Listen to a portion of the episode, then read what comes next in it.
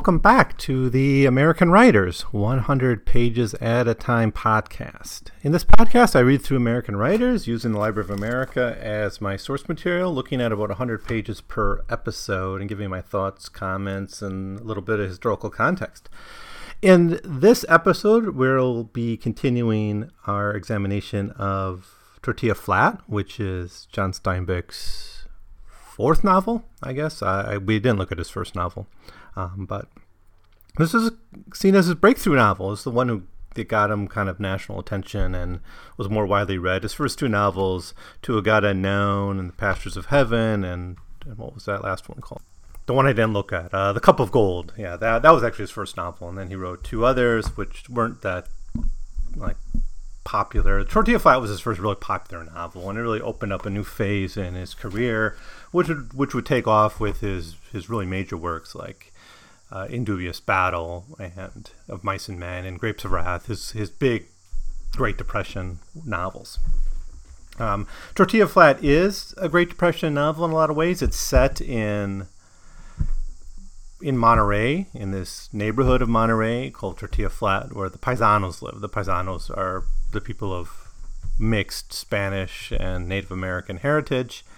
Um, they wouldn't have been considered white by the by the standards of, of most of Anglo America at the time. And although it's set after World War One, where it's it gets a very it has a very Great Depression feel, in that the characters aren't working.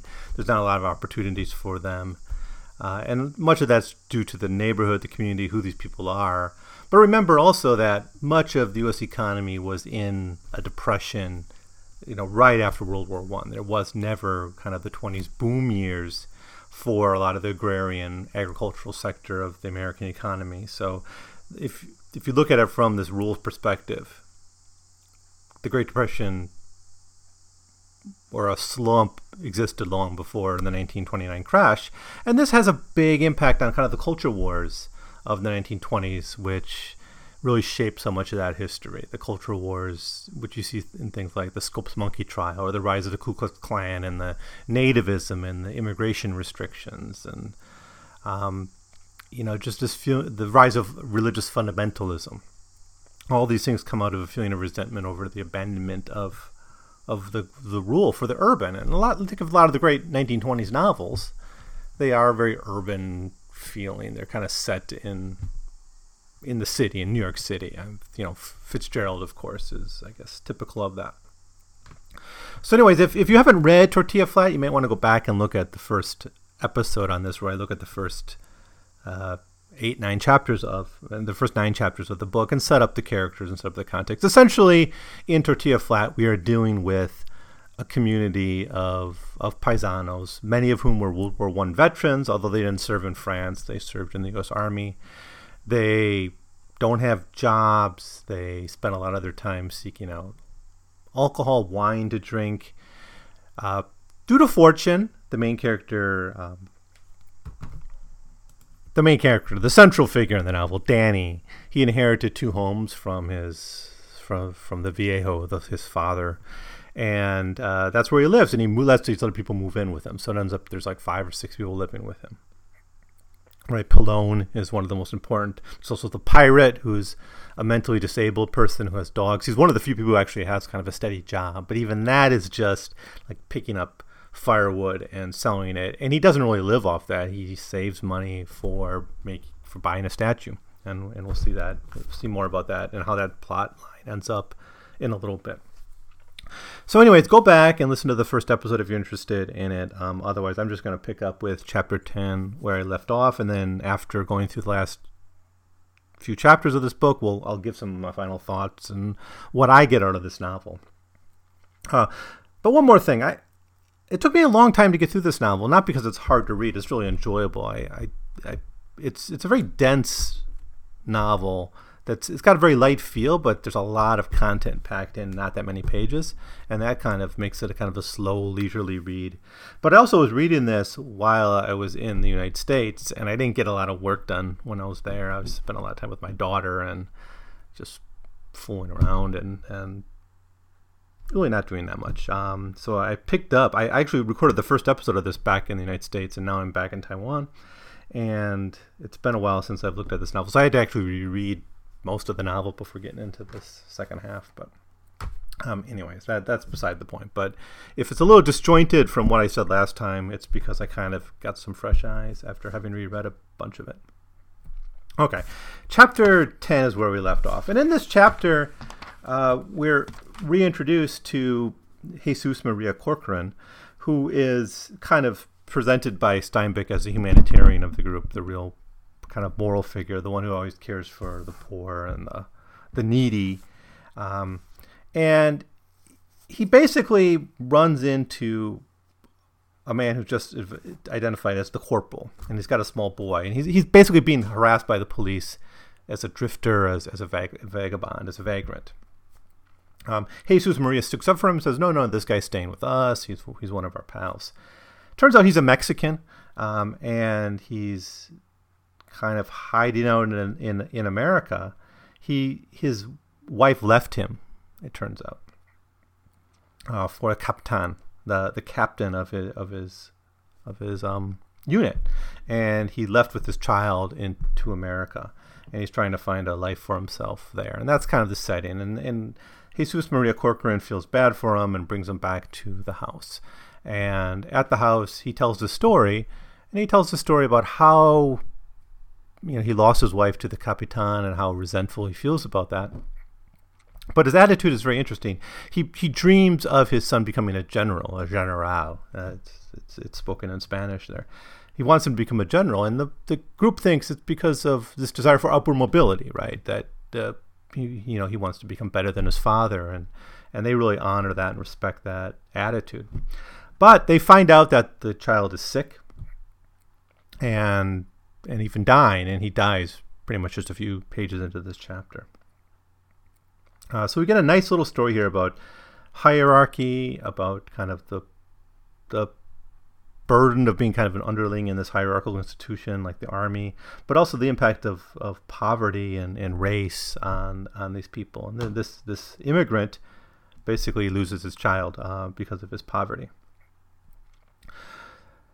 But at the end of the chapter, we we learn that his desire for his son to be a general is not so much to get revenge. I mean, that was one idea that they had. Well, he wants to be he wants to get revenge someday. As if he's a, if his son's a general, he can get revenge on the captain someday. Maybe meet him in combat or get him fired or something. But that's not it at all. His dream, the corporal's dream for his son, is that if he's if if a captain can take what he wants, specifically his wife, from him, imagine what a general can take. Um, and I'll, I'll, read that. Yeah, I'll read this final line of uh, that he that he says to the companions in their home. The corporal was a little embarrassed by this when he, when he was asking about the plan to make him a general. It's the duty of a father to do well by his child. I wanted Manuel to have more good things than I had. Is that all? Danny cried. Well, said the corporal, my wife was so pretty, and she was not any puta either. She was a good woman and that captain took her. He had little epaulettes and a little sash, and his sword was only of a silver color. Consider, said the corporal, in his and he spread out his hands, that if my captain, with his little epaulettes and his little sash, could take my wife, imagine what a general with a big sash and a gold sword could take. And then Danny and the others think back and they think, wow, this is such a, a good guy right there's a hope for mobility here in the end in poverty and I, I think that's a theme that runs throughout this whole novel is this, this desire for mobility uh, all the companions all the paisanos with the exception of maybe Danny, kind of have dreams for themselves. And they're not all grand dreams. Sometimes they're dreams of just having wine for the foreseeable future. Sometimes it's about having a girl. Uh, sometimes about finding treasure or, or paying back what they owe their friends. Um, here we have a dream of someone's son moving up, and I think that's a you feel that a lot in in narratives of poverty in America. I think.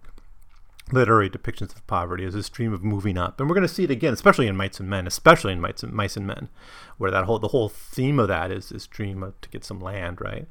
In Dubious Battle has a little bit less of that because they're striking really more for survival, day to day survival in these horrible conditions of, of being apple pickers um, during harvest time in a very capitalistic, very uh, oppressive environment. But here we have this man who just saw his son die uh, st- with these dreams, and it's very sad. It's, it's a very sad story. This chapter also gives us a window into the goodness of Jesus Maria Corcoran. In fact, the chapter opens up with this quote Jesus Maria Corcoran was a pathway for the humanities.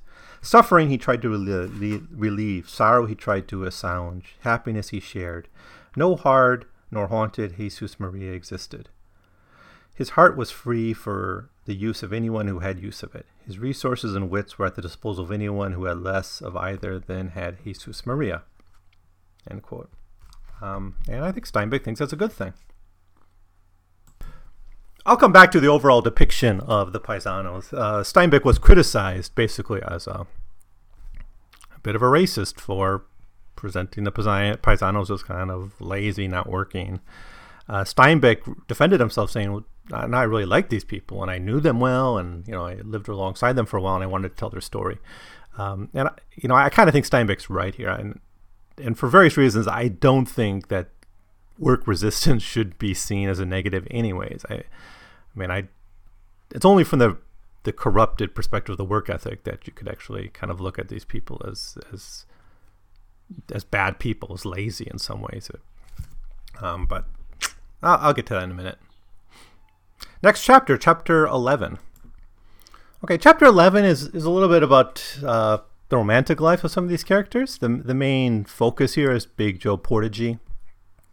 Um, and essentially, I think he's running away from rain or something. So he's he goes to the home of, of the widow, Tia Ignacia.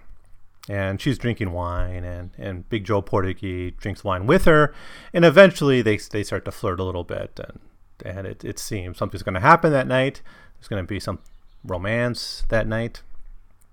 Um, and Big Joe Porgy is kind of a big guy, so she kind of gets a little bit turned on by by that. Um, but there's propriety that needs to be maintained here. So there's this debate kind of in within her about whether she should resist or not. Finally, she kind of gives into it, and the excuse is we need to conserve gas, so we've got to turn off the lights. So that's that's kind of the wink wink uh, not dad to to make a move, but he doesn't. Big Joe Portagee eventually just kind of falls asleep, and she's waiting for him to come and, and kind of ravage her, but he doesn't come, and she finds out he fell asleep, and she gets really upset about this.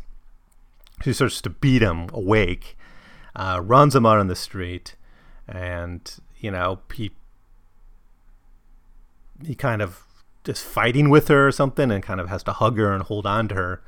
Um, and he kind of like Big Joe Portagee finds out like he kind of likes this girl after kind of holding her, you know, to fight her off. Um, but the policemen end up showing up to break up a domestic disturbance and, and, and chase him away. So that that's all that really happens in this chapter. It's a nice little sweet tale. Uh, it's it's we might be a little bit disturbed by the connotations of violence here. There are several examples in this novel of these characters doing violent things to each other and especially to women. And I think from modern sensibilities, we'll be a bit bothered by by that. You know, what can I say about it? it it's there in the novel, and I've said before in my other chapters, I, I think Steinbeck, at least at this point in his career, is, is struggling with how he portrays women. And, you know, his most recognizable female character in all his literature from East of Eden is a really negative character. Um, and a lot of the women we've seen so far in his novels have been, you know, essentially whores or, you know, displaced women in a way. Women, you know, there's a few examples I think in Pastures of an example that are, you know, that have a little bit more of a positive picture, but a lot of them, it's just you know this kind of commercialized sexuality is in a lot of Steinbeck's early novels, and it's there in Mice and Men too where the main character, you know, essentially sets up uh, Lennie's murder. Uh, I am assuming that's not a spoiler alert for you know a spoiler for anyone you know if you haven't read Mice and Men yet. You've, you know, well, you should. You should have. I think they usually assign that in, in school. Anyways, what to make of this chapter? Um, I don't know. It's it's it's it's it's a very different theme than the previous chapter, um, but it's I don't know. I just think it's a nice little vignette, and I, I enjoyed reading this one. I guess I will say you do get the feeling of this search for companionship and the frustrations of, of trying to find companionship and in meeting the values of propriety and you know how people miss each other. I guess that that's kind of the theme here, and it, and it comes up again in this novel in various times where people just miss each other, or you know they get close to making a connection, and and just life for whatever reason gets in the way of that. All right, chapter uh, 12. Chapter 12 is a big one. It's about one of the big uh, items in this whole novel, and that is the pirate's sack of gold or treasure. Um, the pirate, of course, has a treasure. Uh, the pirate, as I said before, is a mentally disabled character. He's always surrounded by dogs, but he works, and his work is essentially to collect twigs, collect sticks, firewood and things and he sells it. And he gets a quarter every time and he puts that into his bag. And so he's been collect, saving up a quarter a day because he lives basically as beggars and later on living off Danny and his friends' generosity. In this chapter, we learn that Danny and his friends start to take this sack of treasure very seriously. Now, what's he saving this for? Well, he's saving it to buy a a, I think it's a candle. I, let me look that up quick. Well, anyways, they want to donate this money, and up being like two hundred fifty dollars, which is a lot of money to these people, you know. And they often think about, you know, just re- we're reminded in this chapter how much wine they could have bought, how much more secure their life could be if they'd have this money. But they they commit themselves to the pirate's quest, which is to buy this this kind of gold candlestick for Saint Francis for the church. Um, and and there's a lot of this is one of the chapters that has a lot more I think symbolism of kind of the King Arthur thing. And in, in a sense you could have the the sack of gold being you know the quest for the Holy Grail or whatever if if you want to think of it that way. They even have to defend it at one point because Big Joe Portagee like steals it, and they have to track him down and beat him up. Actually, get the sack back, and they find out that only like four coins have been taken out, so it's not a big deal, and they're able to pay that back in. Uh, but they remain committed to defending this uh, this treasure, and eventually, at the climax of the the chapter, uh, the pirate's able to purchase this thing. He's able to go to the church, but you know, and witness the ceremony in which this is unveiled. He can't bring the dogs though, and there's a little bit of a conversation about you know allowing the dogs into the church or not. Sorry, what am I thinking? It's not a can. It really is a statue. It's a statue of Saint Francis, is what he say for. Because I remember that it's smiling. He or the pirate thinks it's smiling at him throughout the the service. Um, but during the service, during the sermon, you know, the dogs actually scratch at the door and get into the ceremony, and we see this friendship that's really built up between the pirate and his dogs. Of course, they always hang around with him. With him. Um, the father doesn't scold him for this and actually says it's good to be loved by dogs, and that's a, kind of a bright moment in the pirate's story arc. Um, and the pirate at the end of the chapter actually does a mass for the dogs, um, bringing them in. Something they were not welcome. They weren't welcome into the church for the mass, but he does his own mass for them.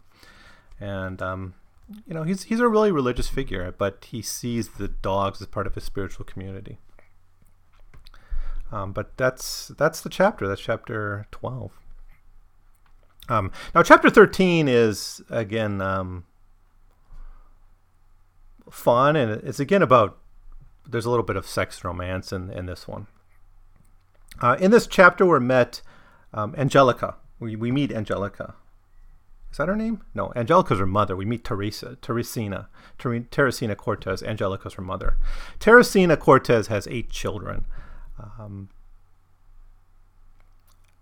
she's very religious.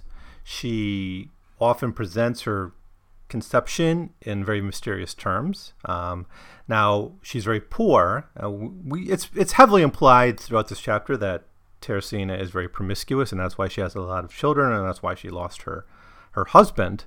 Um, but it's never quite outright stated there in the in this chapter. Quote, the regularity with which she, beca- ha- which she became a mother has always astonished Teresina. It occurred sometimes that she could not remember who the father of the impending baby was, and occasionally she almost grew convinced that no lover was necessary.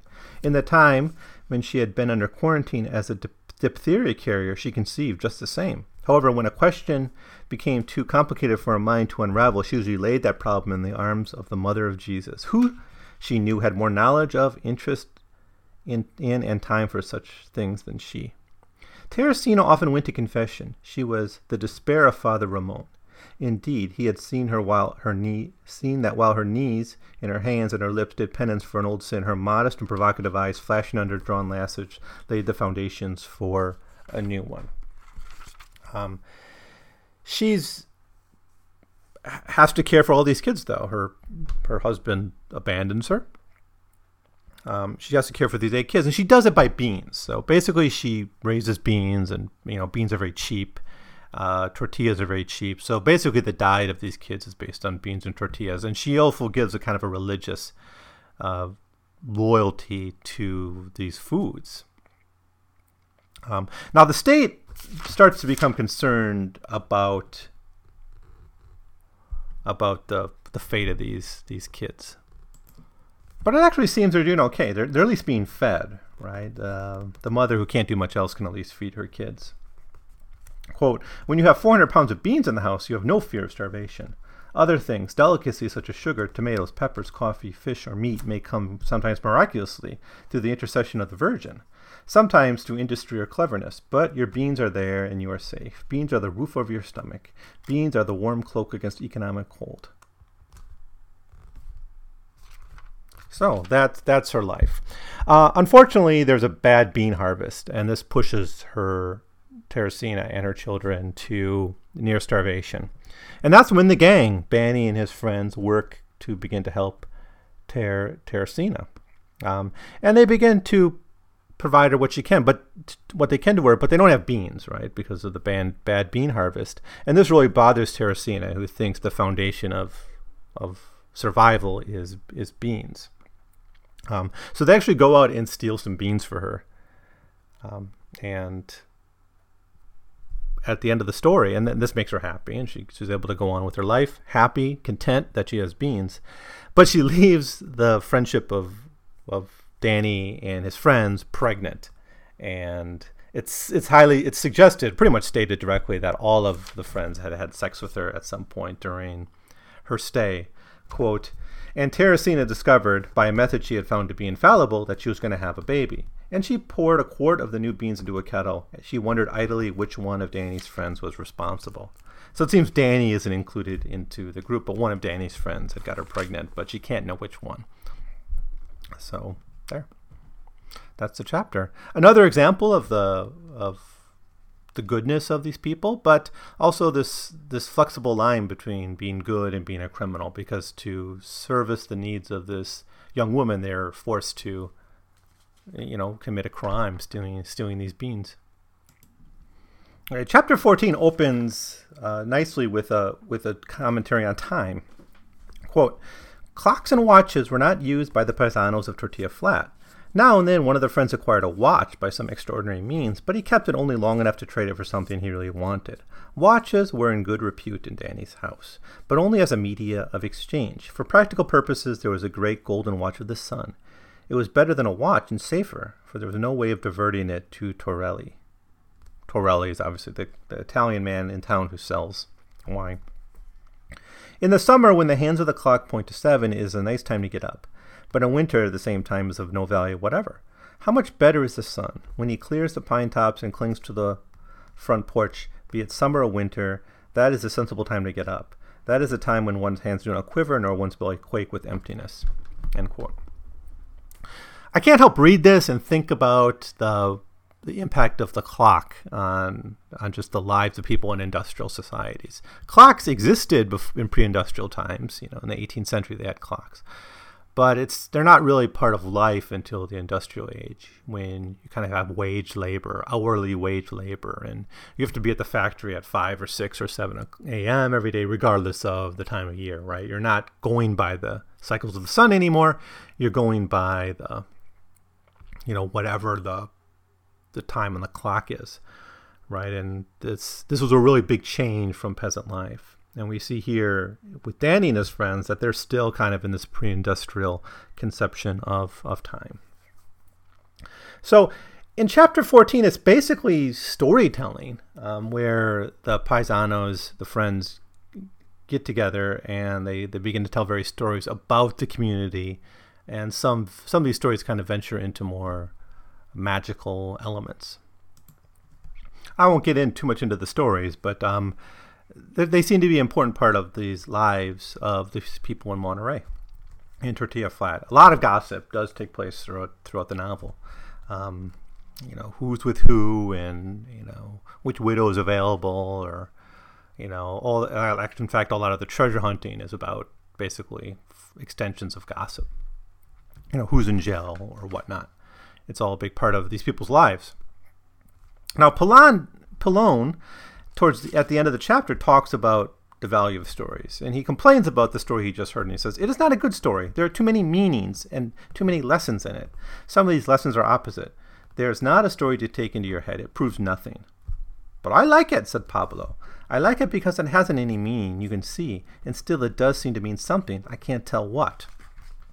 So i like this. This is a bit of perhaps commentary on literature itself right? Uh, a warning against uh, too didactic of a tale. Pilon uh, wants a more straightforward kind of singular lesson.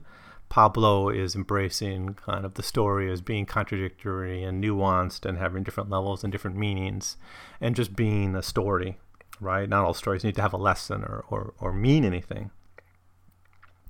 Right, so um, and maybe that's something we can take out of Tortilla Flat. Maybe we shouldn't think too much about the lives of these people and just uh, enjoy their adventures as as they are.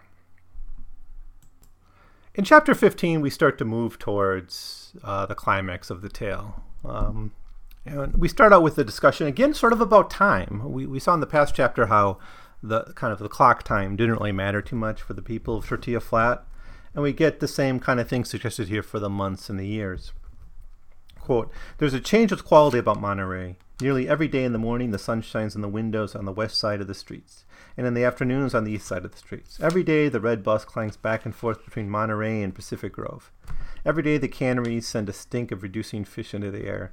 Every afternoon, the wind blows in from the bay and sways in the pines on the hill. The rock fishermen sit at the rocks holding their pose, poles, and their faces are graven with patience and cynicism. On Tortilla Flat, above Monterey, the routine is changeless too for there are only a given number of adventures that Cornelia Ruiz can have with her slowly changing procession of sweethearts. She has been known to take again a man long since discarded. In Danny's house, there was even less change. The friends had sunk into a routine which might have been monotonous, but for any, but for any, but for anyone but a paisano. Up in the morning to sit in the sun and wonder what the pirate would bring. The pirate still cut pitchwood and sold it on the streets of Monterey. But now he bought food with the quarter he earned every day.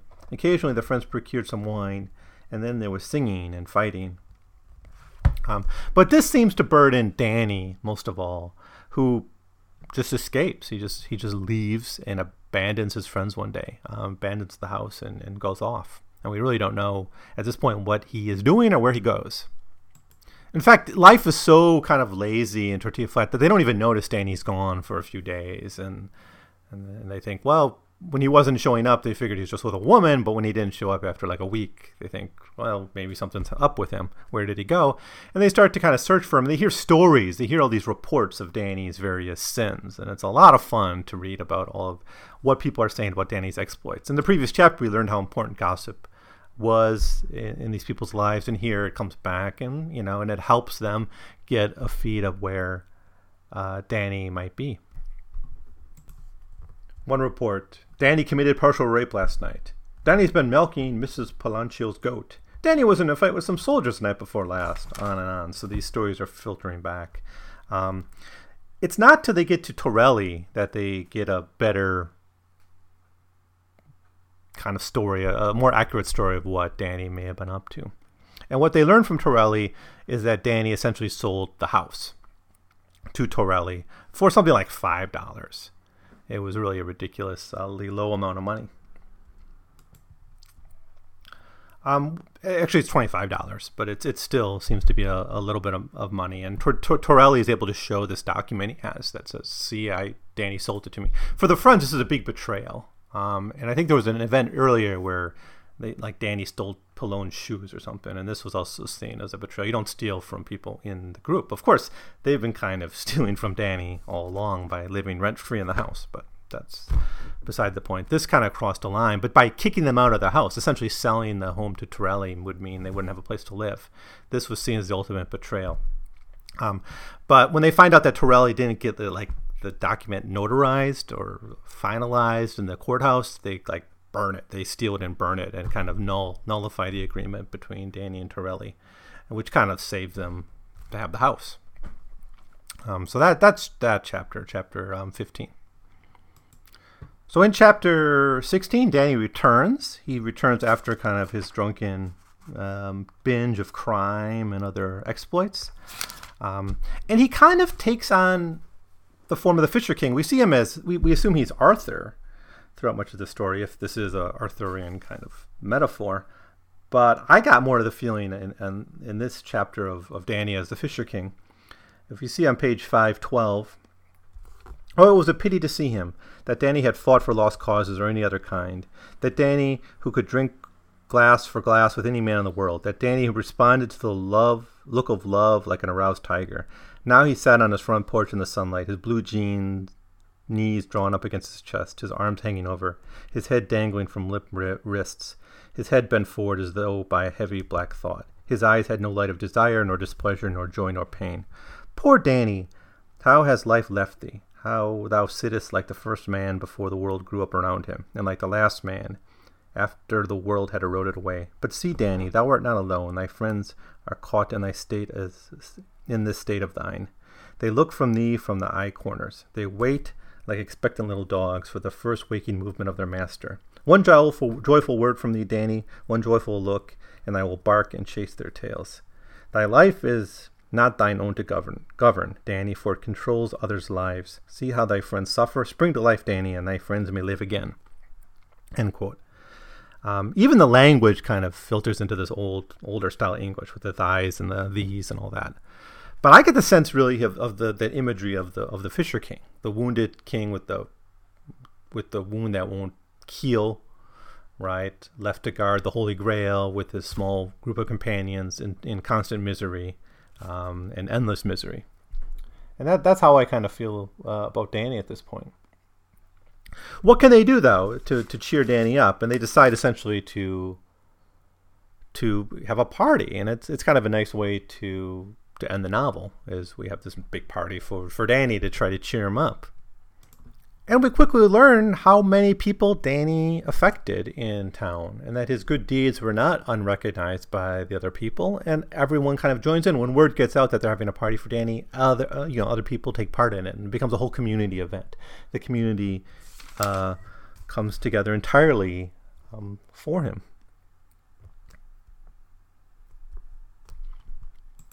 And we get this description here.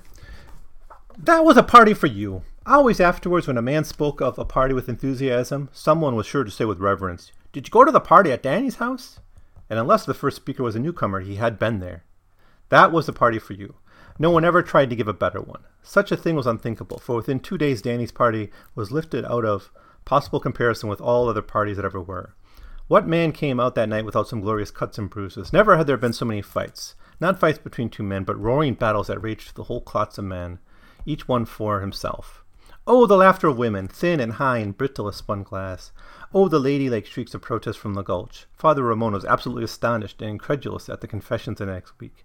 The whole happy soul of Tortilla Flat tore itself from restraint and arose into the air, one ecstatic unit. They danced so hard that the floor gave way in one corner. The accordions played so loudly that afterwards they were windbroken, like foundered horses. And Danny, just like his party knew no comparison, so Danny defied emulation as a celebrant. In the future, let some squirt with excitement.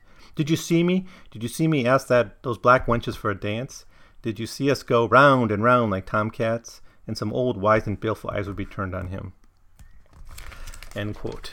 And I think there's even a suggestion here that, that all the women would report that they went to bed with Danny that night. So it, it becomes kind of a heroic final battle. I mean, it's a kind of the, the last battle and the last party.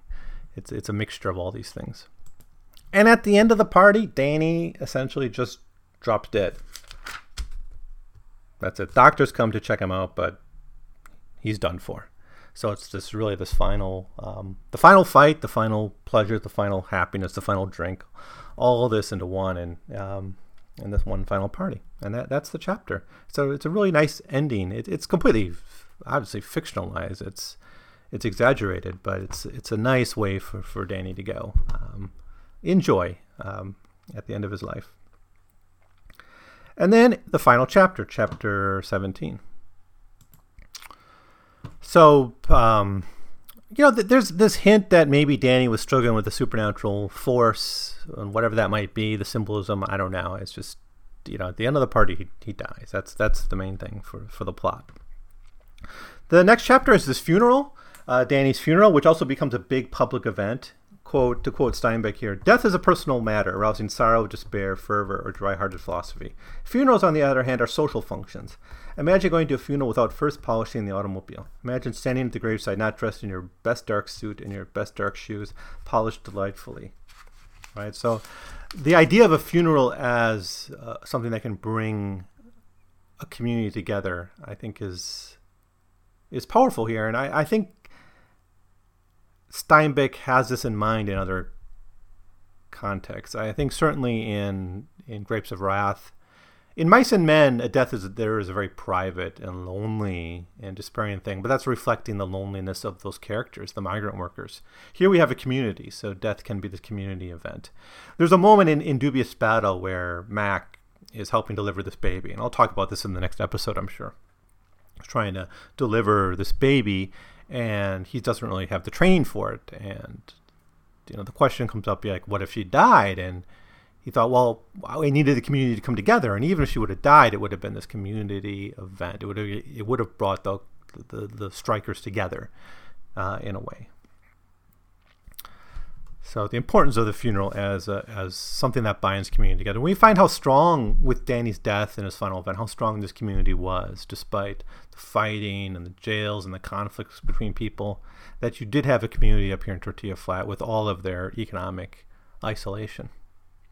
Now, after the funeral, Pilon, I think it is, buys two gallons of, of wine, and they begin to celebrate it. And back at the house, and they accidentally start a fire there. And instead of putting out the fire, which they have the chance to do, they let Danny's house burn down. The house dies as Danny did. In quote, one last glorious, hopeless assault on the gods. So they assume it was better to lose the house this way than to be kicked out by whoever's going to inherit the house from from Danny. Uh, so that's the story. The community lives on. Um, community of friends lives on despite Danny's Danny's death. Okay, so my overall feelings about this. I, I'm not going to say too much because I've already been going on too long about this, and I, I maybe I don't want to impose too much analysis on this. Um, but we do need to deal with the novel, the way the novel is criticized, uh, in the sense of how Steinbeck portrayed the paisanos. Essentially, I think this must come down to this idea that work resistance in any form is a negative, and I think the only people who could make this argument are those who are burdened by the work ethic, in some way. Uh, I don't have this burden. I, well, I, guess I do have the burden, but at least intellectually, I'm I'm beyond it. I don't see work resistance as a negative. I, I don't see how hard work pays off anymore. And even if it did in the early 20th century, it doesn't seem to work for these people. And in our day and age, there's no correlation between work and effort and sacrifice and income.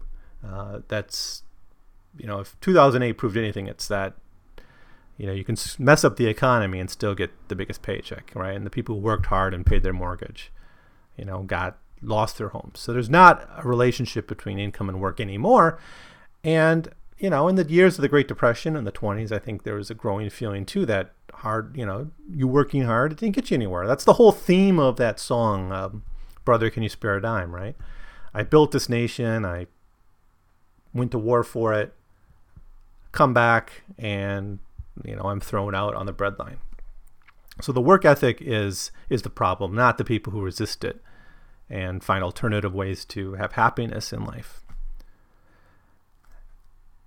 You know, I'm I kind of want to celebrate this work and the characters for the precise reason that it honors people for actively resisting work and seeking out solidarity and happiness and community rather than drudgery. We can think back to Langston Hughes' novel Not Without Laughter, which did a very similar thing, which asked this question about, you know, what is the meaning of pleasure for people who are in very oppressive situations or impoverished situations? And for Langston Hughes, it's it's it's somehow even more than just a survival strategy. It's essential to, you know, finding meaning in life. Right? If you can't get it through work, if there's no kind of square way, legit way to move up in the world and get happiness to the traditional means of, of hard work and effort and sacrifice, then why not through pleasure? And, and the paisanos go beyond that. I mean, they commit crime. They spend much of the novel in jail, or various characters do. The paisanos knew that there was little for them outside of Tortilla Flat and little inside except for drink, women, and their petty adventures, right? And, um, you know, hard work wasn't going to save them. You know, even one of the richest men in town, right, Torrelli, is, is not was an Italian. These men and some of the women side characters are work resistors because they know work is futile, right? And if we can get beyond the moralism of the work ethic and the moralism of their promiscuity, I think we can find really something to celebrate in in their their lives. Simply because it is such a direct contrast to the, the values of mainstream American work ethic. And for me, that's going to be the main thing I get out of this work because that's what's been on my mind a lot lately. I'm sure there's a lot more we could say. We could get a lot deeper into the Arthurian mythology and all that stuff that's being hinted at. But I, I want to see this novel, for me, is largely a novel about work resistance. The overall arc of the characters seems to be, in some cases, rather shallow. Some character arcs are a little bit deeper. In general, though, we find this group of people coming together despite their diverse personalities and values. You know, some are very religious, some, you know, one character has a mental disability, some characters spend time in jail, some were in the army, some are presented initially as very kind of bad and rough people like Joe Portagee. But they come together um, and do good things for their community, right? They're, these aren't people who are going to be written about in the history textbook, history books but they have done great things for the people that they encounter with. And they're essentially good people. That's one thing that Steinbeck really wants to insist on here. He writes of these people as the knights of their own table. They have a castle, they have a leader, and they have quests, but there are no real grand adventures they go on, only minor quests that shape, even if not very profoundly, the community of Tortilla Flat. And it's proven at the end when people come out to honor Danny's life, try to cheer him up, and then honor his, his, his life at his funeral. Their good deeds are not written down, but they provide immense comfort for people from time to time. These daily acts of goodness and camaraderie have probably saved our economy billions in mental health care. Right? And there's a really wonderful little book by James Scott called Two Cheers for Anarchism, where he makes this point that, you know, drink and the bar, the barkeeper is one of the great unspoken heroes of American mental health.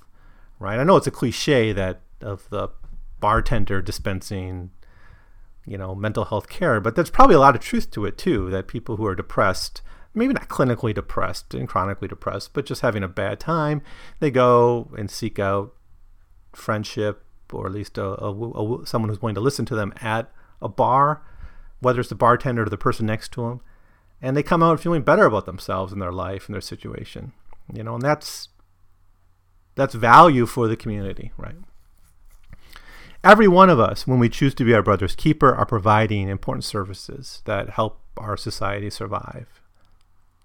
And so, yeah, these people aren't contributing to GDP in any significant way, except maybe through their crime, but that's a whole other issue. We can reread The Fable of the Bees and, and see what Mandeville would have said about the paisanos. But even all that aside, just by being a community, they're providing value. The importance of the everyday is actually written out for us in the first prelude chapter to this. When we learn that these three paisanos who served in the military never went to France. They performed only minor military duties. None of them picked up the rifle, but they apparently contributed something to the war effort. We can point that out to just the racism of the U.S. military at the time, but I think Steinbeck is making a point that the unwritten and the unnoticed is as grand as the written. And in future novels, Steinbeck will take up these themes a bit more. Uh, of course, making a grand epic about one family of frontier farmers in the east of Eden. Uh, doing a very similar thing, making a grand story about a family of people escaping Oklahoma and the Dust Bowl. Anyways, what are some of the themes here? I, I'm not going to say too much about these themes just because I've already said so much about this book, but uh, I did list some of the important themes that we can cross-reference with other American writers, uh, and that's why I do this because you can kind of kind of make a running index of the important themes of American literature, so we can come back to it and say this is what American writers are really getting at collectively through their work. Uh, one, of course, is race. You have both the racial identity of the paisanos and how other people saw the paisanos racially. There's you know, we kind of spend most of our time within Tortilla Flats, so we don't get a lot of this external racial tension. We have that between Torrelli and the Paisanos, for instance. Um, but just how important the mixed heritage, mixed racial heritage is in American history is is a big thing, and we can't forget it. Um, the Paisanos themselves insist they were white, and Steinbeck mentions that, but they're obviously mixed race. But so was almost everyone else in this country if you go back far enough, right? Uh, mythology. Um, America's a young nation, and they need they need mythology and they need legends. And here Steinbeck is is referring to Arthurian legend, going to England. Um, but he also, within the story itself, there's legends. There's a legend of Danny. There's a legend of uh, Mrs. Ruiz, the widow. Uh, the legend of the woman with the eight children. These legends build up in time, and even though they're very minor and they're just local stories, they're part of these people's lives right? There's a very local history and it's you know it's something that historians often miss. They can't do the local very well. And not many historians read and study local history. They, they often ask big questions right? It's actually funny it's funny that's novelists who do a much better job of getting at local history. I, i've been rereading it um, as you know preparation for the movie that's coming out. I mean that'll probably be already be out by the time this episode's uploaded but um, I've been recording this. It's only August 31st. But in uh, in it, you have so much care taken to the history of that community, um, and it's such a memorable part of that story. So mythology, you know, let's let's celebrate people creating mythology and legend and and, and local history. Uh, another theme is just work there's not much of it here, but work resistance, um, people choosing through their life choices, choosing through their decisions they make throughout their life to not work, to find other ways of making a living, whether through begging or relying on friends or scraping by or, or whatever, or spending time in jail. There's all these different ways of avoiding work. And through that, you can you can find alternative, you know, happiness, right? The possibility of happiness of the good life, uh, that doesn't involve work. I think that's something that we have to keep in mind. Um, there's a lot of sex in this novel, so we can put sexuality and, and the you know the role of women in this novel is largely a sexual role. I think pretty much all the women we meet here have sex with one or more of the paisanos at various times, so that's probably not necessarily a good thing. It might be something that Steinbeck is still blinkered by at this point in his career. Um, but there is a lot of sex here. It's not hinted at directly, but or it's not stated directly, but it's often hinted at in various ways. Um, but these are very sexually active uh, young people. I mean, they are young people, so what do you expect, right? Uh, a lot of their quests, a lot of the things they're concerned about, have to deal with with finding lovers. And although there's a tension, a worry about someone who has a lover too long, that there'll be a threat to the community of of men. Danny's friends don't want him, like for instance with Ruiz, too much because they're afraid she she's going to steal his heart and steal their their time. Right? I think it's a week. Right? You can spend a week with a woman, but anything more than that is a problem.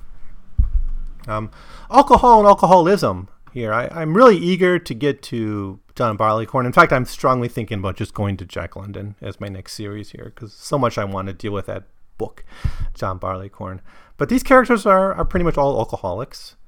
Um, they rely heavily on wine to get through the day. Uh, a, they spend a lot of their money that they make on on wine, and it's a, it's a big theme here. It's it's part of their solidarity, but it's it's something perhaps again from modern sensibilities we might question. You know, how much is Steinbeck praising essentially alcohol dependency?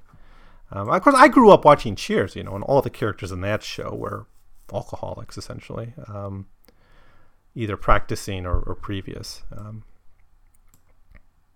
not all the characters. Well, all the the patrons were all alcoholics. Anyways, next scene: Brotherhood. Um, brotherhood, solidarity, whatever you want to call it. That's here uh, on every page, right? This group of people coming together uh, as as a community. So, poverty, poverty, and the hope for mobility is an important story here. We have characters who all all these characters have dreams of moving up, whether they're realistic dreams or just thrown out there uh, for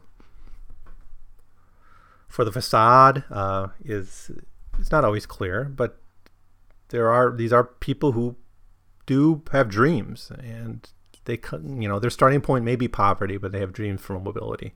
None of the characters are very mobile though and in any real sense. So they're stuck but there's there's hope. And in some of these other stories that that Steinbeck wrote, there's mobility as a theme, but it's physical mobility. Here, the characters don't move that much. I mean, they're pretty much only in Tortilla Flat and the neighboring areas.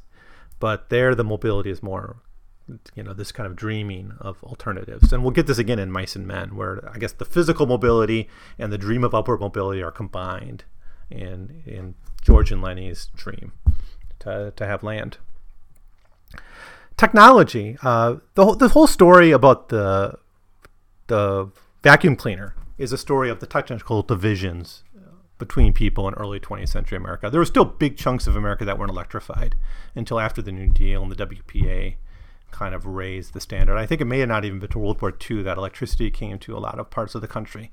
So these technical divisions existed, and you know that you could sell a vacuum cleaner without any working engine because you knew they didn't have electricity. That the vacuum cleaner was just a show piece is rather interesting. It just reinforces the idea that there were parts of the country that didn't have electricity yet.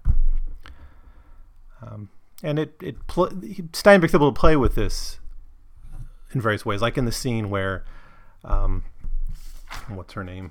Um, Tia Ignacia is trying to seduce Joe Portagee, and she uses the excuse of we need to save oil, so she turns off the light. In these ways, technology plays a role in the plot um, and in the fabric of life of these people. Religion's a big theme here. All these characters are Christian. They're all they're very uh, various levels of religiosity, although none of them they spend a lot of time in confession, right? Or at least they should be spending a lot of time in confession. So they don't always take the moral guidance of their religion seriously, but they're all very religious. And of course, the pirate is the best example of that. And one of the major events of the novel is the friends saving this money, helping the pirate buy the statue of St. Francis for the church. Um, Finally, for a theme, we have mental disability. Uh, and here we got the character of the pirate. Um, Steinbeck's done this previously uh, in Pastures of Heaven, where you have the character um, who, who, a young man, a, a, boy with a mental disability, who ends up in a mental institution. Uh, there's another character there who sort of ends up in a mental institution. I think there's two stories there about mental disability. And then, of course, anyone who knows Steinbeck knows about Lennie. So uh, the pirate is, is a character that's in that tradition. So that kind of does it for Tortilla Flat. Thank you so much for listening. I, I want to end with a quote which I think kind of sums up some of the theme of the novel, and it comes right at the end. Quote, This must, this, thus must it be, O wise friend of Danny. The cord that bound you together is cut. The magnet that drew you has lost its virtue. Some stranger will own the house, some joyless relative of Danny's. Better that this symbol of holy friendship, this good house of parties and fights, of love and comfort, should die as Danny died, in one last glorious, hopeless assault on the gods. They sat and smiled, and the flames climbed like a snake to the ceiling and broke through the roofs and roared. Only then did the friends get up from their chairs and walk like dreamy men out of the door. End quote. So um, we see this kind of bittersweet ending where this community, the thing that tied that community together, Danny and the home, is destroyed. But we have hope that the solidarity in the community that was formed in the pages of this novel could survive him. Um, but we don't. We aren't given that story. So um, we'll end. We'll try to end on a hopeful note if we can. So that does it. Uh, thanks again for listening. Uh, I'll be back soon with another episode. In this, in that episode, we'll be looking at In Dubious Battle, and I'll probably spend two episodes on on that uh, great novel uh, of labor conflict in the orchards of California. Thanks for listening. I'll see you in 100 pages.